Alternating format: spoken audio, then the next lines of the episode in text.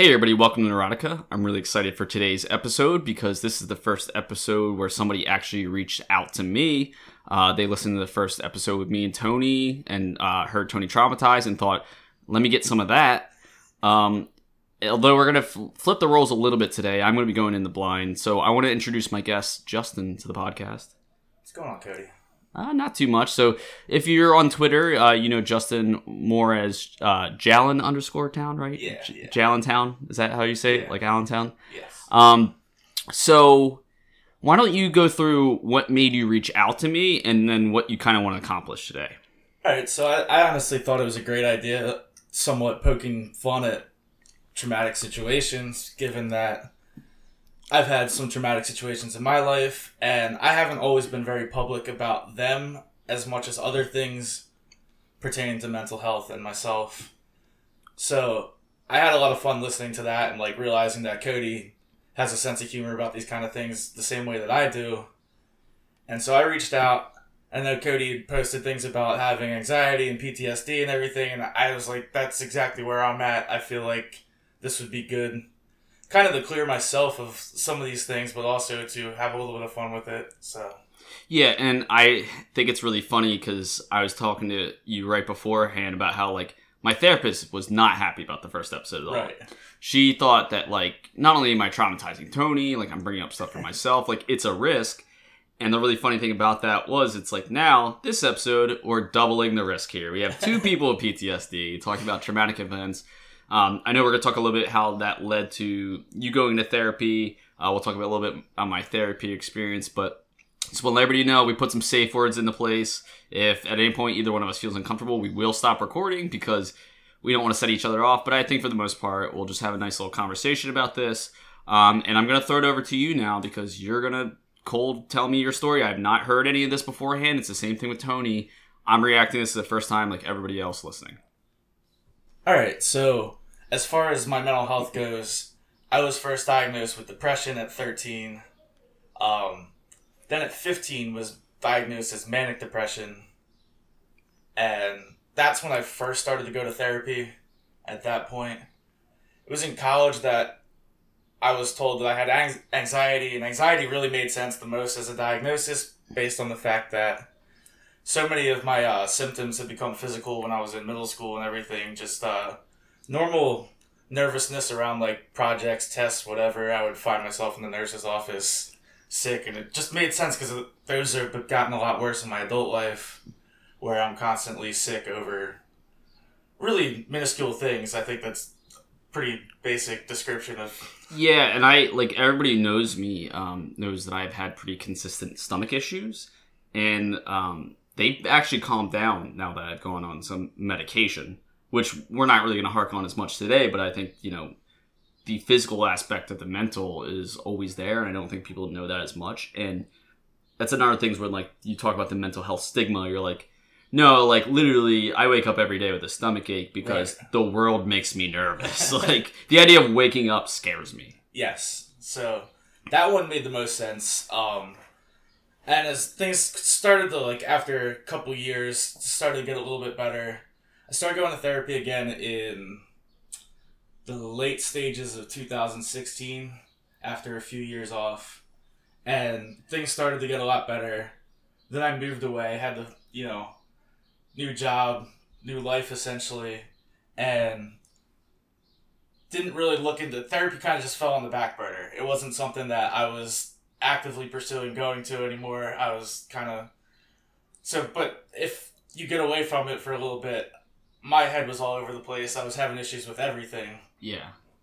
so finally um say over the last few months or so i started going back. And when i went back in february i was diagnosed as having ptsd over the event that landed me in therapy the first time when i was 15 so um i'm going to talk about that incident specifically. So when i was a sophomore in high school a kid that sat at my lunch table and I won't sit here and tell you he wasn't harassed by other people. He definitely was. But he kind of like looked at everybody in the whole group as one And there's probably times that I could have put something more as an end to it, could have spoken up. But, you know, I barely interacted with this kid to begin with. He was just there to me, and, you know, I was with my friends, whatever. So, this kid starts making pretty serious threats, tells us he's going to take us out, whatever. Um, and the threats just kept getting more and more dark and serious to the point where he was telling us, you know, I'm he, it, he laid out a whole plan. He's like, I'm going to bring a gun to school March 27th. I'm going to take you out first, take you out, take you out, take you out. Um, and he kept telling us this, and this is probably like early March, so like he's giving us the game plan, telling us when it's to happen. Um, it wasn't until and we went forward to our principal, some other people, like pretty soon after that. We're like, okay, this is getting to be like too much. Like, I think this is a kid that's very serious about it, very capable of something like that. And as uh, as it just kept evolving, he was making threats to more and more people, more and more people coming forward about it. I know there was a girl in my class who he had said that he was going to rape and murder all this stuff, and so she finally went forward about it. And at that point, they started to take the threat more seriously. But to that point, it had been probably like two weeks of us going almost every day, like, hey, he said this today, he said this today, he had said this, said he's going to bring this type of gun, he said he's going to bring it, he's going to come in this entrance, telling us like all these things about his whole plan for the school and everything. And they never took the threat seriously until probably about like a week before it would have been carried out. The the date. Right. And at that point, uh, the principal brings us into the office, all, all of us that have come to see him for a few weeks now, and is telling us, you know, we did look into it. This kid has been expelled. There were guns in the home. There was a floor plan of the school. There was all these other, you know, details. There was, you know, names. There was whatever. And for some reason, like, this never became, like, a huge story and for whatever reason, the public school that I went to at the time had a reputation to be able to sweep that kind of news under the rug. Like it was no big deal. It made it into the paper. It made it like the sixth page of the local paper. Wow. Being like, uh, basically like a terror plot foiled at a high school, and they didn't really make a big deal of it. Yeah, and so do you remember what year this was specifically? Uh, two thousand. It would have been March two thousand six. okay, so this is post 2001, Right. but it's you know we're not in that realm of consistent school shootings where we are Right. now. No, so definitely not. Um, and you know, this kid is giving you this countdown, playing it like it's Hey Arnold, like twelve days, three hours, two minutes, twenty six seconds till you die, and Yeah. like people are just like, what the fuck? Like you Right. guys, when nobody's taking you seriously. And then, like, obviously, there's mental health things going on with him that it just oh completely yeah, being ignored. absolutely. But that's the interesting thing is like when you always jump into this mental health debate, it's always well like oh yeah we don't need to take away guns we need to take we need to help people with mental health but it's like me and you the mental health ripples through us we're not we're not going to go get guns like No. you're especially like probably like guns a lot less these days or maybe you're Yeah. love with it I don't know but like yeah it's it's interesting but yeah I mean thank God obviously nothing Right. progressed because your PTSD would have been a little bit more clear. Like you know, Oh yeah, like sounds and stuff would set it off the way. Yeah, and like you I said- was, yeah, PTSD is more for soldiers and right. I always thought of it like until I was diagnosed in February this year. Like I always thought of PTSD as being associated with veterans, people who had served in you know Iraq, Afghanistan. Friends of mine that I knew that had it were triggered by noises, things like that. So it wasn't something that I thought of. But as I did more research after being told that that was a possibility of what I had, it made total sense. yeah, and people thinking that you know PTSD connects to some one moment. Like my PTSD, you can say, well, maybe it's that one moment your mom jumps out of the car, and like Right. that. It's a very like poignant point, but yours is stretched over time. But just the consistent anxiety and stress you must have felt. Yeah. like to come out of that i'm assuming the kid got caught you heard he's expelled you like a little sigh of relief but you weren't Yeah. like you didn't go the next day like So- haha awesome No, cool at that like point, like by the time that he had been expelled, I had, uh, I had skipped school for like a couple days. Oh yeah, I, I uh, because I, I basically had let everybody know I didn't feel comfortable being there. Who knows if he's gonna move this up? Like he was telling us March twenty seventh all along. yeah. Who knows if he's gonna move it up a couple days? Whatever. I didn't feel comfortable going to school. My parents were totally okay with me staying home for. You know, it was a whole thing. Like I, I did Yeah. not feel comfortable going to school. It's I got to build trust my life. issues. Like you won't listen. I mean, it's not like this kid was looking for attention. This kid had the tools. He had the plan. He had the date. There was intent there, and everybody's just saying to you like, "Ah, he's just a weird kid." Like, Right. and you know, I think one of the things I'm going through in therapy right now is I, I have this tendency to beat myself up, and I started to realize like, you know, I was bullied to some degree, but I also bullied people. Yeah. And that's a hard thing to admit and come to terms with because I'm 25 years old. I grew out of that and started to realize, like, no, fight for the little man.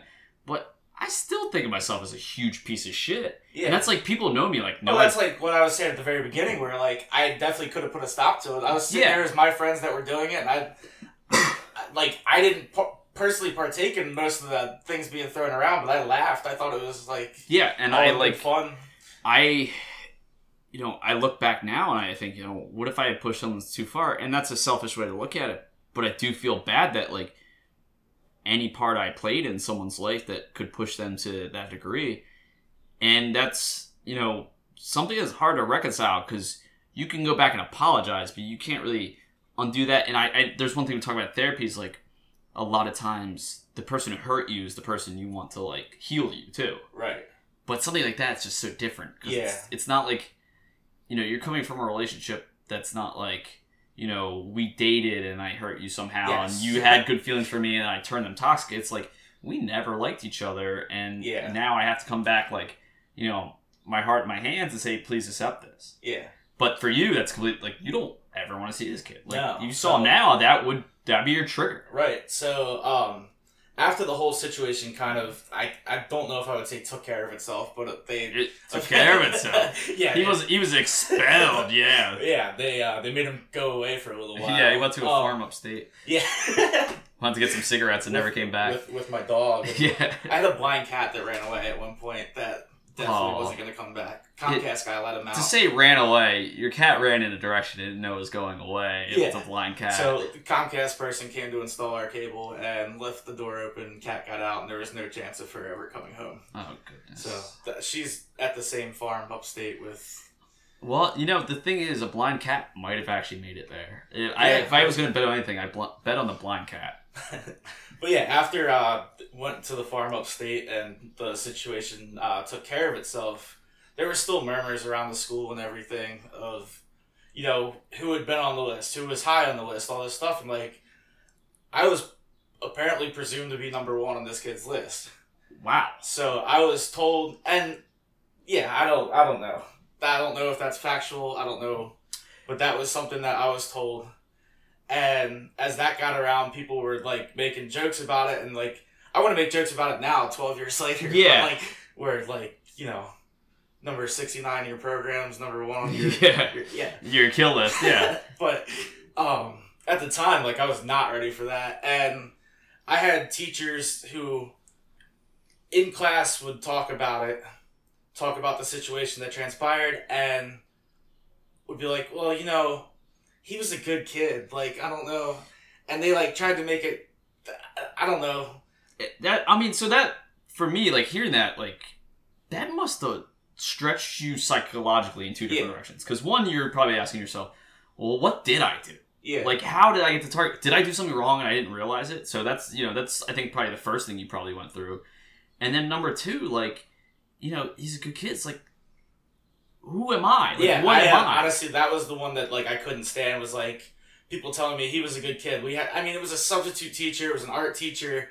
I don't remember exactly who it was. Like they were like, "Hey, he was a good kid. You should feel bad about this." yeah, Basically, I should feel bad that my life was on the line yeah, and that then I'm made out to feel like shit because I came forward about this kid possibly killing me and several other people, not just me. yeah. And I, I wasn't there, but you know, I think this substitute teacher has a case, and you probably were being a huge piece of shit. No, there's like that's just one of those things though like and that really makes you like it sounds like you had that experience that we all have at some point when we're like our teenage years, like nobody listened to me even though I'm an adult, but like you had a real problem. So Yeah. that that's what makes it so hard in that like growing up phase of like when you have the real problems and you like you know those are real and you try to communicate them, but everybody knows like you're a teenager, like you're gonna be dramatic about Yeah. everything. So it's the boy who cried wolf when you have a serious thing.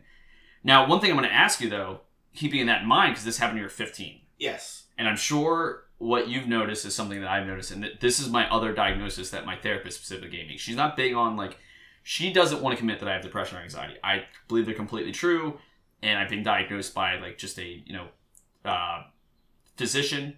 But my therapist is not big on those diagnoses. She doesn't necessarily believe they're true. But the one other one she told me, other than PTSD, is adjustment disorder.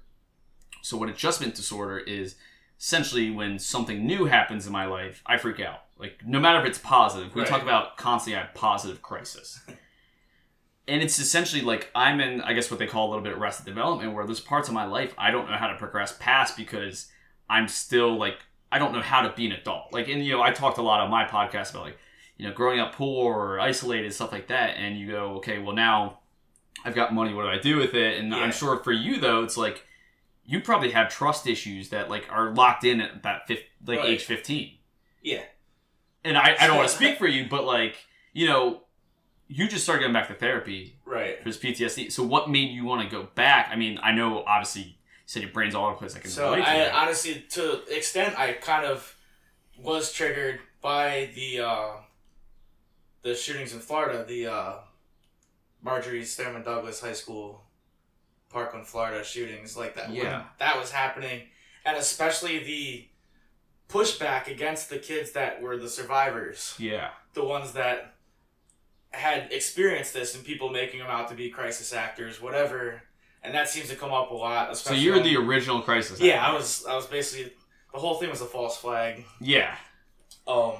But you you can watch that and relate to them. Yes, like can't. exactly. So I mean, I get a lot more heated over these type of things than, than the average person, and I feel like the average person should probably be pretty fucking heated about it anyway. Yeah, and I, I think that's kind of interesting though too. Is like we talk about like you know we're trying to laugh about it now. This Yeah. twelve years later, but people got on those kids when they were like smiling in a picture. Right. It's like You're Pe- not allowed to live a life other than what like they their picture of you has to be this yeah, you're constant fear or whatever, like or like rage or whatever they and it's it's this weird thing. first It's like perception of you is. yeah, it's like you if you went through something so bad, you should continue to feel bad. It's like oh great thanks. Like I should be feeling my PTSD at all times. Right. Um, but yeah, I think that's really like interesting that you went through that because you know I I'm gonna take the reins a little bit and talk about who Yeah. I am a little bit. Oh, I always thought my depression was situational. What I didn't realize is that what I thought situational was is that things are shitty right now. I'll get a better job, get more money, move somewhere, like it'll go away. And I thought I had cured my depression. So this is my story of how I ended up in therapy. For years I had had issues. It wasn't like one event triggered me to get into therapy, but essentially I you know had all these issues I really worked on myself. Like I trained myself to do these things. Like I could present in front of people and all these things. And I remember being so angry at video games. Like I play FIFA. I was the guy who was ready to like punch himself in the face. Yeah. And my friends one time they had to stop playing. Basically had an on the spot intervention for me about FIFA. They're like, dude, we're trying to have fun. You're about to cry or scream, and like you, we can't do this anymore. Did you see the uh, Joel Embiid Hot ones yet? Yeah, Yeah, and it's like Joel Embiid's about, like tell people they're like shit, talk shit, TJ let them know they McConnell was gonna suck. Throw the uh, controller. Yeah, TJ. McConnell's with the controller start crying. Like I was TJ McConnell. But the thing was, like, as soon as they said that, never again I got angry at the game. Like you, like I sure when I'm playing alone, like maybe online, like I can get a little angry. Yeah. But like I never let a single one of my friends see me have that emotion. I was very cognizant of everything I was doing wrong. There was like for years I couldn't make eye contact. And I realized like I'm gonna start going to job interviews. If I don't make eye contact, I'm not getting a job. So I forced myself. Like it used to burn for me to look into somebody's eyes. Now, when I'm aware of it, like I'm like, Yeah. oh crap, like but it doesn't burn anymore and that's completely you know psychological i had all these issues uh, tons more like i mean i've already talked to someone on the podcast but there's a lot underneath here that Yeah. i'm just like haven't had enough minutes to talk about but I thought I cured it. So to, in, the, in that vein, like I moved to Philadelphia, and I consider that still to be the best move of my life. I moved here. I got a couple friends, and we started working on comedy. So that was like a creative thing for me. But I didn't like my job, but I could like go to my job and actually be excited to get home and work on these this creative project. That started to peter out a little bit, but I finally found a new job in the city because I was traveling down to Delaware, had road rage for the first time in my life. and Delaware's from where I was from, but it sucked to live in Philly, travel Right. to Delaware. But I needed to get to Philly for mental reasons. yeah. So I got a job in the center city. It was paying more, better opportunity, easier work, like for what I wanted to do. And then getting settled that. New Year's, I'm like, oh, maybe I'll get a New Year's kiss this year. Not only did I get kissed, I met a girl that I like, you know, went on some dates with, like fell for her, and things were going well. And I'm like, oh man, like, you know, things are on top for me right now. I just moved to a great city. I've got a great job, great pay. I got this girl. There's only one thing I really want left. I'm gonna get a dog. So I adopt this puppy. I'll sit right now, there's an episode to come all about that because some of the people know me know about that, but that was its own stressor. But a week into me having this puppy, the girl breaks up with me, and I don't want to get too much into her stuff, but she was going through some mental health stuff. Yeah. and that's why it happened, and you know that's already like a ripple effect oh, into me. I don't me. think like I've ever dated anybody that wasn't also going through mental health. Yeah, uh, stuff. which- like there's like a magnet like Oh yeah, and th- I never had an indicator. This was like the first person like that I really dated where not that I said I only dated people that had mental health issues, but the first person I dated I would never believe that they would stop being strong anyway. Like I was just Yeah. like, this is a confident person, like great. And we broke up and we were kind of on and off talking for a while yeah. and I thought I was going to come back together, but she was drunkenly texting me. I gave up, and she came back and said something. There was just a whole mess there. I'm raising this dog alone, and I'm getting more and more shut into my house, and I'm getting anxiety. The job just gets hard out of nowhere. My manager starts micromanaging me. They give me this huge client that is just unmanageable to some degree. Things just start falling apart at once, and I'm like, I'm, finally gonna do. It. I'm gonna do to therapy. So I go to therapy, and you know, at first it's the thing I look forward to during the week that gets me through the week. Right. Recently, it's been a lot better, but I literally hit this point in the middle where my therapist was like trying to check if I was lying. Yeah. And we recently had to have a conversation like, I don't think you're coming into this room with all of you. And that's such a weird thing. And what I realized is I was going to therapy afraid of what I would hear if I was being honest. Yeah.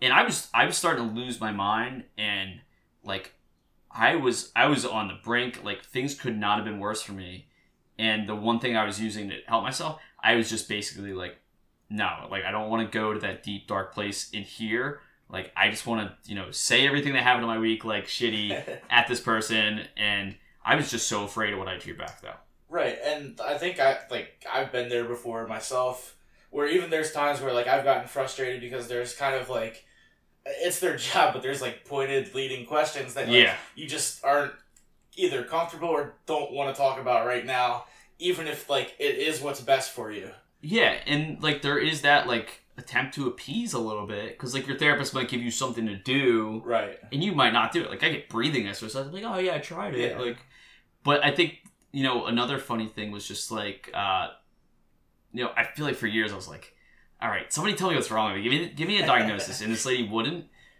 But it's also scary to finally figure out what's wrong with you because you know something's wrong with you Yeah. Oh, absolutely. and then they say it and you're like i carry that forever and you know you can get better and you know that some of your stuff might be a ptsd where it's just an event it's not really your brain's broken or anything like that you could work through the event and maybe one day you'll get to this place where you're just truly happy but there is this also this thought the other direction that you don't even necessarily be the kind of person that thinks you know i want to commit suicide or my life sucks but you will always have this little thought in the back of your head that says, I can never go back to the time before I knew what I was. Right.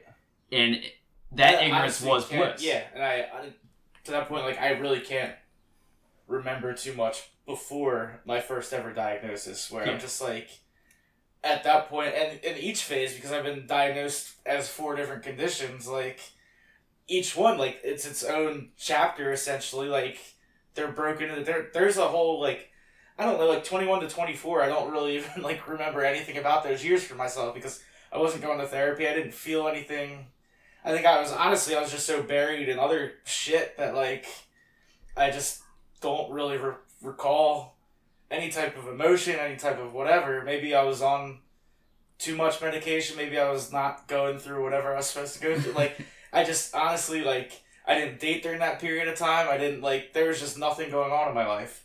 I was Yeah, you- working like and I just you didn't process like Yeah. you just you just decided and i've done that like it's my co- like when i i was told i had adjustment disorder it was like you read all the things are like you know it basically sounds like you're just gonna ruin your entire life because you're just gonna be anxious all these things you're gonna avoid all of them but my therapist was like no like that means a lot of things but you use like school as a coping mechanism and then jobs it's like yeah. but as soon as that, like, I remember even this year, like, thinking about going home from work when I was working on something, not enjoying the thing I'm working on, but thinking if I go home right now, I'm going to cry. So I'm going to sit here and keep working. Yeah. Because once you go home, all that other stuff is real.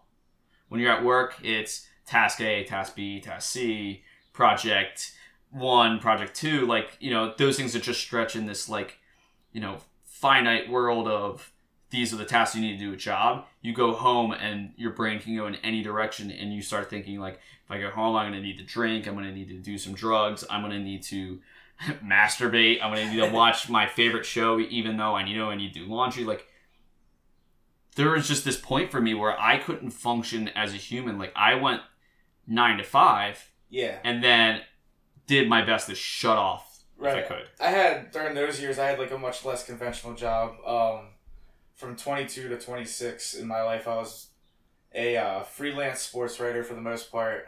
Worked for a couple different newspapers, couple websites, and like made enough money to get by.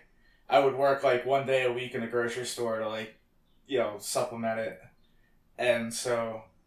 I don't know. Like eventually, because it's freelance work and it's not consistent, like I wanted to find something that was gonna pay me every single week, Yeah. and uh, I wanted to find something in the city. Eventually, I found it and moved here. And like I'm in the same boat where you're saying like I feel like so much has improved since I moved to Philadelphia, but there's still like a lot of underlying Yeah.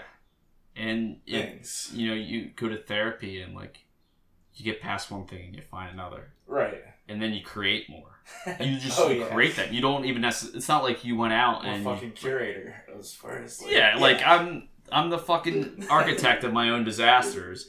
And like you you it's not even something like I go out and get drunk with my friends and blow up and go, You motherfuckers. yeah. It's I go out with my friends and the night doesn't quite go the way I expected it to. So I gotta tell my therapist about this for 45 minutes. When honestly, the night could have changed in less than 45 if I just Oh, done yeah. one thing differently. Like, and then there's just like that, it's just silly shit. Like, you know, you latch on to one thing at a time, I feel like, too, especially. Like, no matter how many things uh, go wrong, like, I feel like there's always that, like, latching on to one thing for the most part, like, at a time.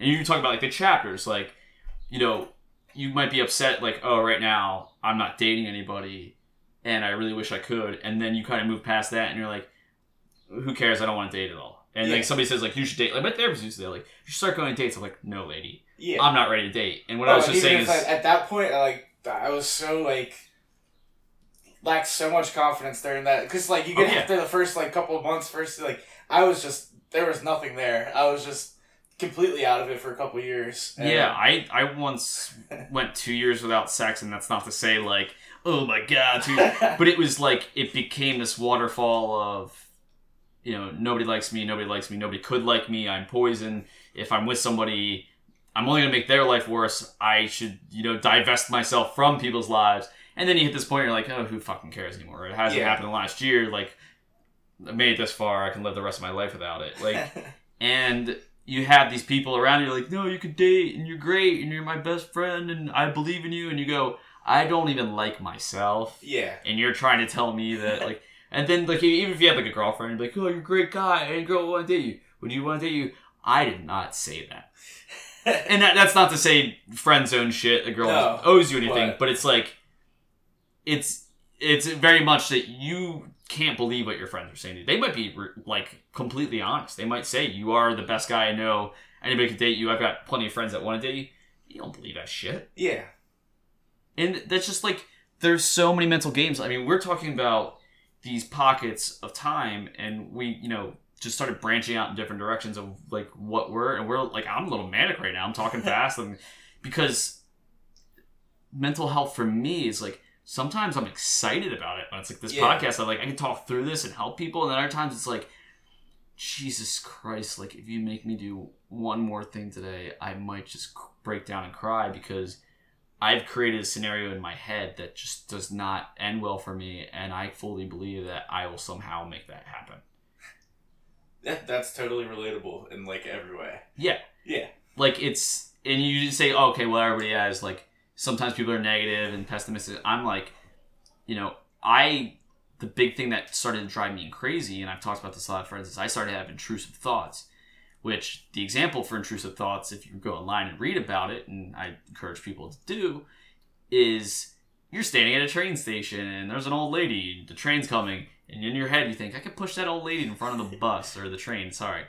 And that's like a silly example that made me laugh because nobody really thinks that, like, it, like, I mean, but people do. Like, and for I think, me, like, I, especially with SEPTA, I feel like that, like, yeah, that's a whole different game. Like, you're obviously, I have a vendetta against them. I, I Yeah. genuinely dislike everything about SEPTA. and then, yeah, and then you might have like these thoughts, and most people will laugh them off. And Yeah. I have intrusive thoughts, and my therapist, you know, confirmed that. But I was like, I might have OCD too because I get one of these intrusive thoughts in my head, and then it grows and grows, and I think, this is who I am. This is what I'll do. And my friends will say, Cody, you, you haven't you haven't done anything. And I'm like, yeah, but that monster lives inside me. It's gonna come out, and it, it's gonna happen because why would I be thinking about this so much if you know it wasn't true? And then they make the good point. It's like I think you're thinking about it so much because you don't want it to happen, Right. And it that's what it is. It's your anxiety latches onto it because it's afraid of it.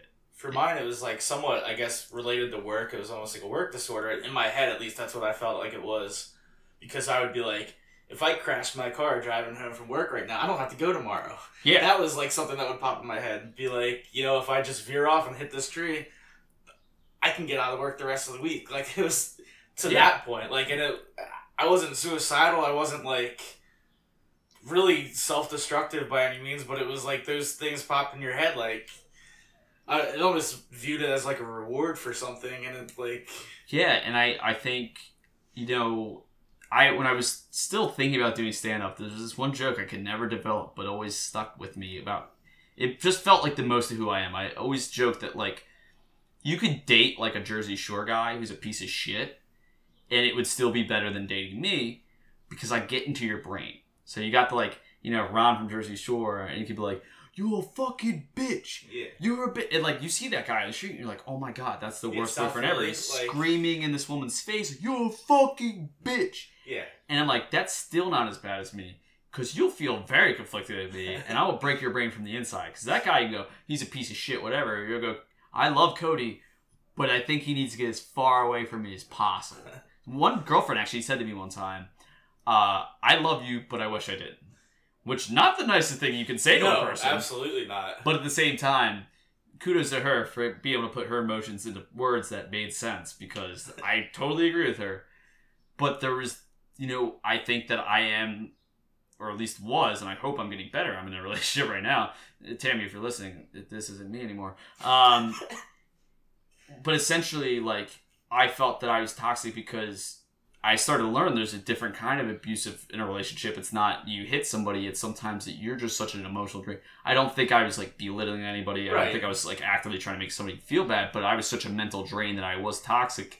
And I'd have thoughts of, well, if I get hit by this car today, she can't be mad at me anymore because I just got hit by a car and you got to Yeah. give me some kind of like sympathy You- for I would get into those type of things too, not even like relationship wise, but just being like, you know, if I was in the hospital because I got hit by a car, who would come to see me, kind of Oh, thing. Like, yeah, definitely. Who's Yeah, coming to my funeral? yeah, like i mean i think that's like one of the more cliche things is like people always say uh you know you'd miss me if i was gone or would you miss me if i was like yeah, it's n- sometimes it's not that extreme for me it's just literally like you know oh man like if i had something worse happen in my day than what was happening in a relationship i could use that as a scapegoat and that's not healthy i guess that's not really abusive i really shouldn't and that's my problem is i always extrapolate things to be that i'm the worst that i could possibly be because of this thing i've done yeah. Whereas more I was just like, maybe I just kind of shitty at like not being selfish, whatever. But there was that thought of like, I don't want to really deal with these problems. Or if we had a problem, I wanted to talk about it right away. I want to fix it. I want to know right now, Justin, what is wrong? Why are you looking at me like that? Is everything okay? Can we talk about it? Can we please talk about it? I actually had one time where I was like with a girlfriend. I said, you know, is everything all right? She goes, yeah. Just do my homework. Is everything all right? Yeah. I was like, okay. And I'm just sitting there, and I'm getting a little fidgety, getting a little bit more fidgety, and my brain starts pulsating a little bit. I can feel it vibrating, and I'm just like really fidgety, and I'm just like, mm and she's like, "What's wrong?" I'm like, "Nothing, nothing," and I'm just like becoming this like fucking bottle rocket, and Yeah. eventually it's just like, "What is wrong with you?" It's like, I just think you're gonna leave me. It's like that's worse than the guy going, Yeah, "You a I mean, fucking yeah. bitch." So Like, for me, like I, I feel that way. I've just never been the one that actually say it. So I, I'll express it in different ways than that. Like I'll just be like, you know, I, I think the last relationship I was in, I I was more vocal than ever before as far as that kind of thing goes. But it was like, um, essentially. Just me being like, there, there seems like something's off. Something's off. What's wrong? Yeah. Like, and like, just having to question it because like so many times before I've just been complacent and been like, yeah, whatever, it's all in my head. yeah, But and I, I've tried to be better, saying I'm having a bad day. It's not necessarily you. I'm in my own headspace. If I start being shitty, let me know. And I don't think I'm even necessarily like an angry person anymore. I really was for a while, but I do get somewhat passive aggressive. Um, but that's the funny thing is like we're talking about this because some people might be like, "Well, you guys started talking about therapy," but it's like this is something that's been brought up in every therapy session I've Yeah. had or something like. And there's so many different directions, and it affects every part of my life. But I want to ask you, what is the weirdest thing that you've ever talked about therapy? Like, even if it's like a, a long form thing or just one small thing. I know what mine is. If you prefer me to say it. yeah, why don't you go first because I'll think about mine for a Yeah. little bit. So one time I was in therapy, and my therapist noticed me readjusting my testicles, which is something every guy does. oh yeah, I've done it like five times since we've been sitting Yeah. on the couch. Like, And I like to wear boxers, and ladies, boxers, they're fun for the free balling, but they don't give you the sport you need. You know what I'm talking about? No, you don't. Um, I will readjust it constantly because I'm, I'm basically just tucking something back in. And um, she noticed that and pointed it out, which is very awkward as it is. Uh, but then she wanted to analyze it, like it might be something more. And then she's like, "Yeah, uh, like you know," and I was like, uh, "A lot of guys do this." "Oh, really? Why do you Why do you think guys do this?" I was like, "Lady, I don't want to talk to you about me touching my nuts. Yeah, Like, really, it's not that deep. I'm just like, and you know what? Now I've never touch that area when I'm in there. yeah I'm like, you're oh, you're super conscious about. it. You're gonna like sit on your hands. Yeah, well, for- another obviously thing- for the stranger later. That's like the yeah, yeah, it's perfect. You know, yeah. I walk right out of the um, therapist's office and I masturbate in the hallway, and that's why I had to get a new therapist's office, obviously, because they Yeah. kicked me out of that one. But you know, that's a risk you take.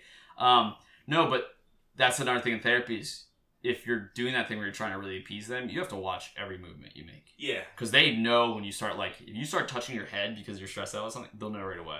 I think to me, like, I don't have like a, a story that extreme. Like, cause I've never been like prompted on why I'm playing with my nuts in the therapist's office. But to me, like, I had while I was still in high school, a therapist that would ask me constantly about what kind of music I was listening to, and at the time I was like a straight up fucking emo kid. Like, yeah, and I didn't want him judging me on my musical choices and like thinking that that was influencing anything. So he's just like, you know, so what kind of music do you listen to? And I'm bullshitting him, just like jazz. yeah, And he's like, oh yeah, who do you listen to? And I was like, uh, Duke Ellington. Like, yeah, you know, uh, I love uh, the Louis Armstrong. And, like, Yeah. I just started like naming like the Jazzy Mc Jazz Hands. Yeah.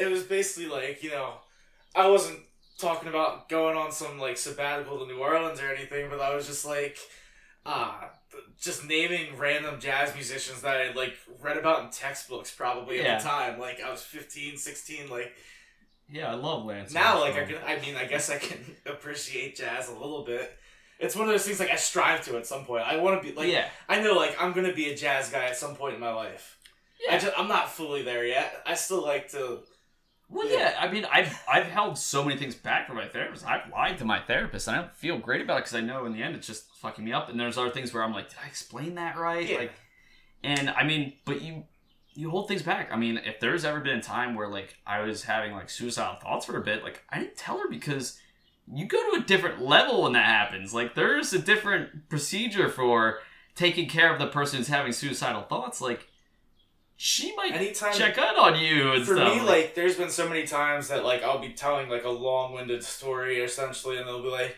you know, did this make you feel anything, like any type of suicidal thoughts, anything like that?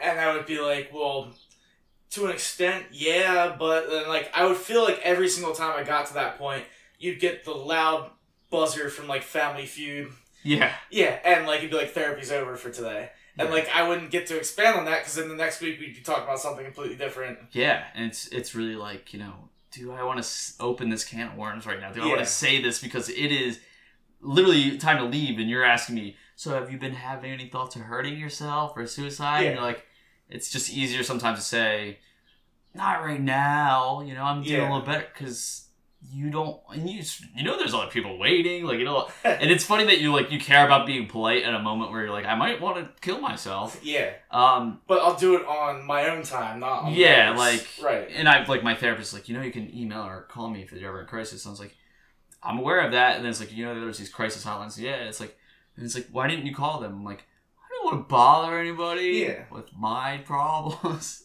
It's like Uh, I would have called at like two a.m. and like I probably would have gotten dispatched to somewhere where it's six p.m. or something Yeah. like somewhere else and could be lost in translation.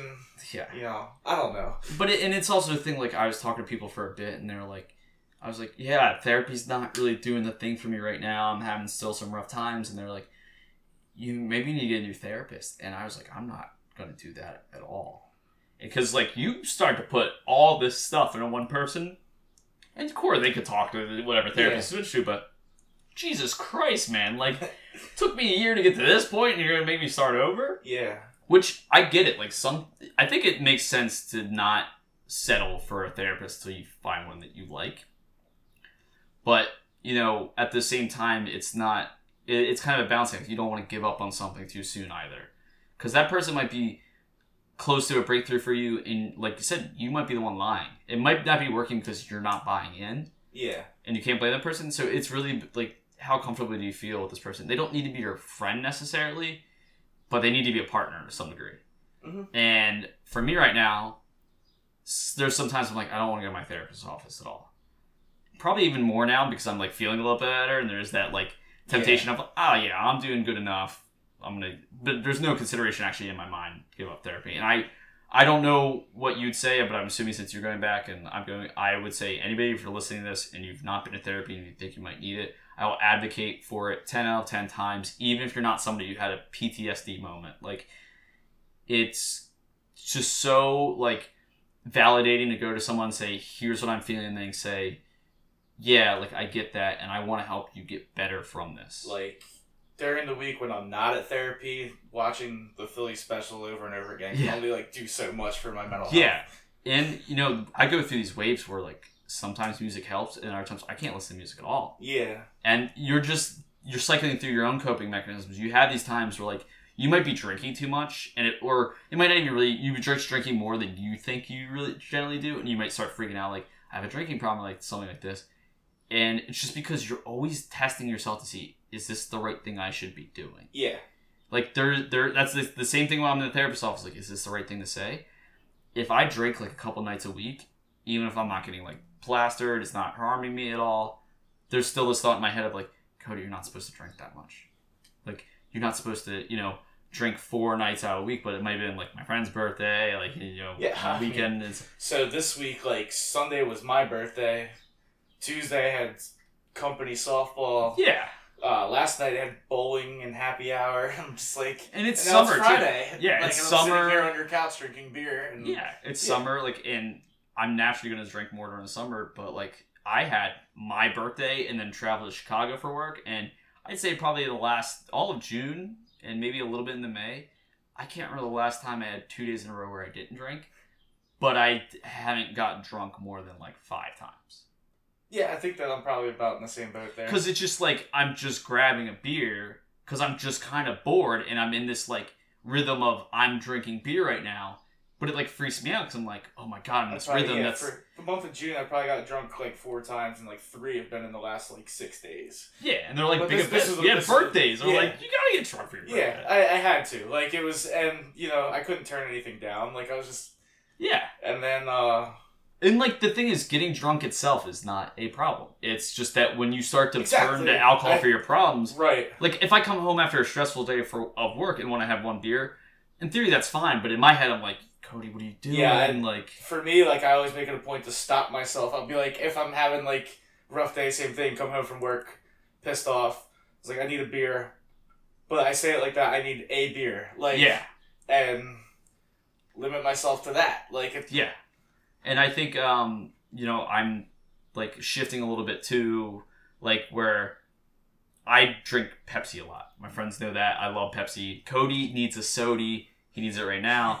and it's a comfort thing for me. My therapist uncovered that sometimes I drink Pepsi because um, I drank it throughout my childhood, which I talked about in the river episode. It's a comfort thing for me too. Like it calms me down, even though it's caffeine. I uh yeah, I go through like it's not just Pepsi, but like there's I go through different types of soft drinks that are that same way. Yeah, So like lately it's been like any type of half and half like tea, lemonade. yeah. We talk about comfort food, like legitimately, like Oh, for yeah. somebody with depression, and you can like when I was going Like through. I'm convinced I'm gonna have kidney stones within like the next month if I keep Oh, up what definitely. I'm doing. Like yeah, I already have then- problems urinating. like I have blood all up in my pee pee. Um, but you know, ladies, if you're listening, Yeah, ladies, get this pee pee blood. Um, no, but there legitimately is this like the point where I drink Pepsi a little bit when I'm stressed, but there was a point where nothing was going right, and it felt like the only treat of my day. I remember I started drinking it right after therapy. It was like my cigarette after sex for therapy. Um, but that's not good because, like, one obviously it's just the health of soda's not Yeah. great, but like, it's a crutch for me sometimes. I had three Pepsi this week. I feel horrible about it because I was to a point where I was drinking like one a week. I noticed that I cut it out, and now it's back again, and I'm freaking out. And freaking out makes me want to drink some more fucking Pepsi or a beer, which is a bad replacement. yeah, that's that's probably that's like replacing like your cigarette after sex with like crystal meth. Yeah, like, yeah, and that's not the route I want to go down. But I also know this is just a cycle for me. It'll be fine. yeah, and I don't need to worry about that until it becomes a bigger problem. But when you're in this kind of mind space, you are careful about everything. And like when I was when I went through my initial depression, like I was going to the gym like three or four times a week for six years, and I'm a skinny guy, so yeah. I was skinny then. It wasn't like I was going. I'm not saying that to brag. I wasn't like a bodybuilder. I was doing I this mental health like negative image of myself. Like I was, you know, I was one of those people. Like I felt like I was too skinny, so that's what drove me. had this puppy heartbreak. I stopped going for like a whole year, and I lost you know that stress relief. I lost part of my identity, like who I was. I could say like, oh yeah, I'm healthy, all these things, and you know I'm you know, I'm a guy who goes to the gym, but I'm also like that's my therapy in itself. And then I went to real therapy, and now I'm going again, but like I'm not bought into it, Yeah. and that sucks because I know like last week I didn't go at all. This week I forced myself to go for the second day this week, and I try to go twice a week. But I know if I have one week off, it could be done for me. Like because I just don't want to do it the way I used to want to do it. It used to be obsession for me of like I'm a piece of shit if I don't go to the gym, and now it's like I'm tired, man. Let's go to the gym. Yeah. So like I work every day like nine to six and like I live in South Philly and I don't want to drive to the gym and not have Yeah. a parking space when I get back. Like I justify it to myself all the time. yeah, and you There's all sorts of shitty reasons for me not to go to the gym. So I, I try to go on the weekends. But then there's also like friends that are like, "Hey, I'm coming down to the city. Want to grab a beer?" And like, yeah. yeah, Yeah, and it's always like you can wake up earlier, and I'm like, I've tried, man. I've tried waking up earlier, and now I'm somehow waking up way too late. I didn't even know I set my alarm to eight fifteen today, and I needed to be at work at nine. So I was like, where the hell are we gonna find this time? yeah, I, I moved it to eight twenty five at one point this week. I left myself like fifteen minutes to get ready for work, and then walked there. Well, yeah, like I know you and I could go on for like hours with this, and that's that's what therapy is, though. It's like yeah, this for us is you know somewhat of a therapy session. It feels good to have somebody to bounce these things off of, but in the day, it's like I don't see a world, and I know my therapist said it. Some people said it, like you go to therapy for a bit and you get through some things, and maybe it's done. I don't see a world where I'm done with therapy. Like, I don't know if you feel the same way, but there's no part of me that's like, I'm gonna get over all of these things. I just hope that I get a place where I I'm think better. there's yeah, I think there's like wishful thinking in my head. I know it's not the right way to go about, but like where I'm like, one of these days I'm not gonna need to go to therapy anymore. Yeah. And like you're always gonna have that thought in your head, but it's probably the wrong thought. yeah. And I much rather just settle for the idea that I'll get to maybe a maintenance place where yeah, like I'm going to therapy knowing if I don't go, things get out of control, but I'm in a better place, things are better. And, you know, that's part of the reason why I started this podcast. 'cause I was like, I'm never not going to deal with these things, but maybe I can turn it into a positive some way. yeah, And, you know, I think, you know, we've, we've talked about a lot. Maybe we'll wrap it up here, but I, I want to thank you for coming on because I know for you, like, you're the person, first person to reach out and say, I specifically want to be on your podcast. I want to talk about these things yeah. and I'd love to have you back and talk about more. But you know, how are you feeling after this? So I, I did with Tony, like at a scale of one to ten, how you feeling comfort level after talking about all this for the I first feel- time, really openly? Yeah, so that's a the whole uh, school thing because I had that tore me up at the time. I ended up transferring from public school to the Catholic school in the area, Yeah, and like that was a big thing transferring midway through high school, jumping into a Catholic school, which is kind of like clicky and all that shit. Like, yeah, and I I actually fit in pretty well. Like I, it was a weird transition, but it was a good fresh start and everything. So everything worked out. What are you Yeah, crying exactly. about, Justin? It's So, all all for yeah. the better, you know. Um, I wish somebody threatened to kill me that- so I could improve my life. It's like yeah, Reese Hoskins' jaw. Like now Yeah. I'm looking back and I'm like, I wish somebody broke my jaw. And I, I was thinking that too. I was like, Yeah. what could I improve my life of? If somebody just breaks the shit out of my jaw. Yeah. Um. But yeah. So at the time, like people that were in the school with me at the public school might remember the story to an extent, but even that's probably faded from a lot of their memories. Twelve years later. Yeah. Um. But I went to the new school, didn't tell a fucking person about it. So like nobody's heard this story outside of therapy and like outside of a few girls I've dated for the last twelve years, essentially. Yeah. and that's so like to come on here and like open up, say all of it, like it feels great. Like I've been like, you know, I usually would lay it out like. Not even early on in relationships. Like it's usually like a couple months in. I'd be like, yeah. "Hey, look, I had some fucked up shit happen to me when I was in high school," kind of thing. And so, Yeah.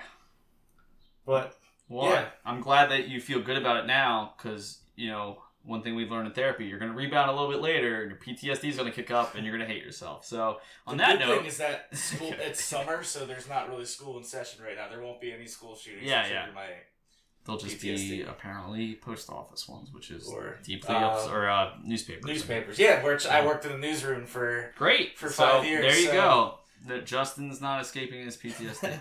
um, but no, thank you for coming on. I, I hope this was helpful for you to some degree on a long term basis, but we'd love to have you back.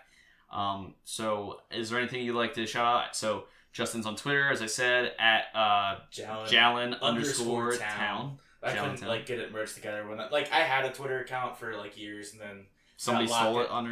under yeah I got locked uh, locked out of it and then I had to get a new account and Oh, that's that's I couldn't unfortunate. yeah so El Ripo to that. Um, but you also in a band. Yeah So tell we us have about uh, your band. so I have a band. We're called the Ethanals. I hate the name. Uh, wow, you really sold me on your band. yeah, the other dude that writes the songs with me, uh, he picked it because it's like the scientific term for vinyl and acids and That's awful. alcohol. And he was like, "Oh, we like vinyl and alcohol." I was like, "Yeah, but there's acids in there too." And like, I don't fuck with acid. Yeah.